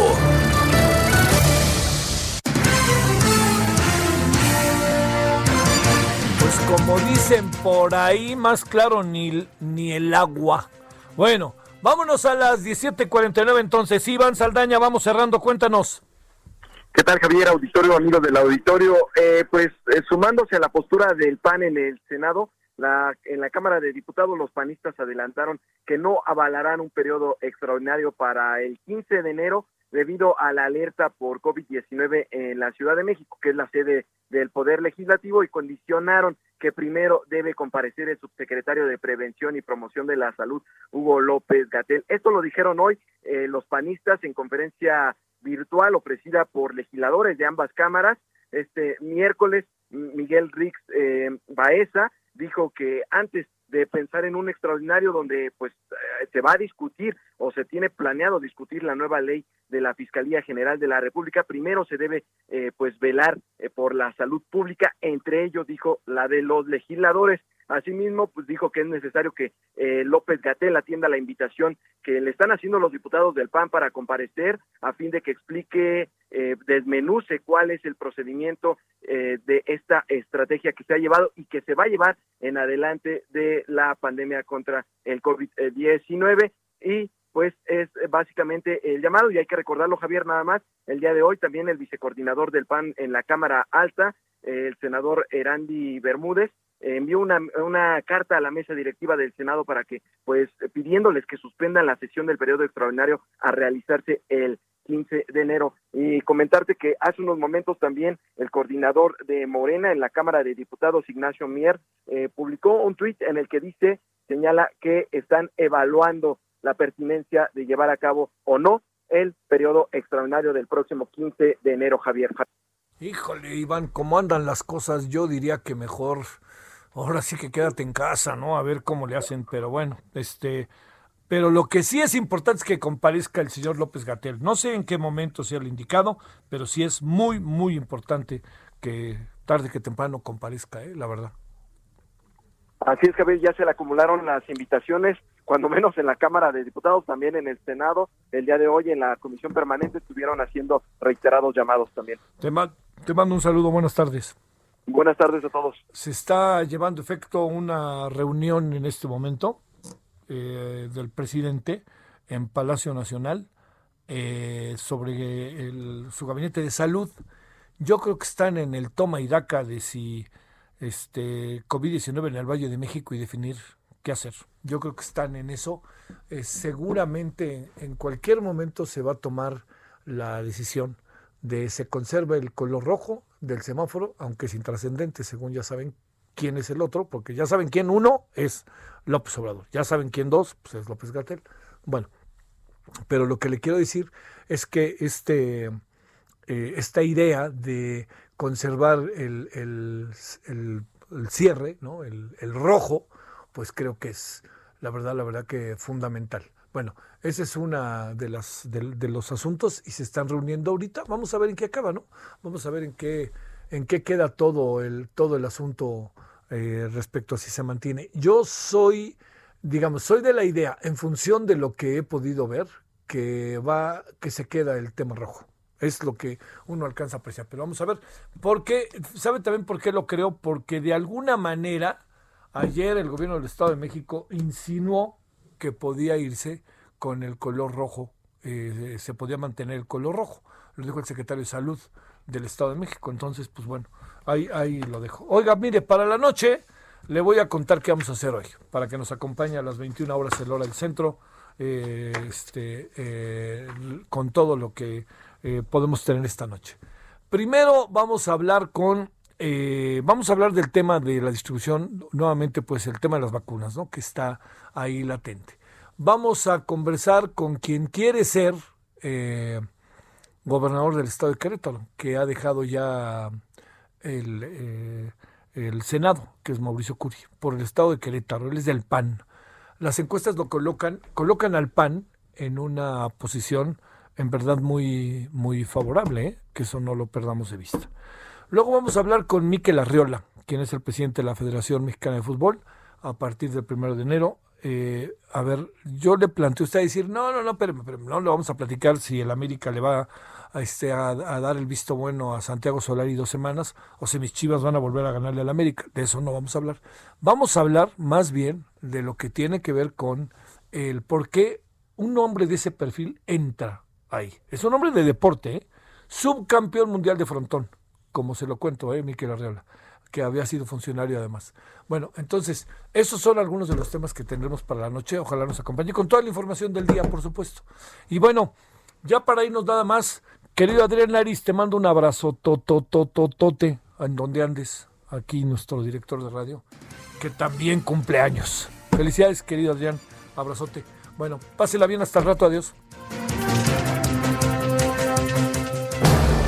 Hasta aquí, Solórzano, el referente informativo.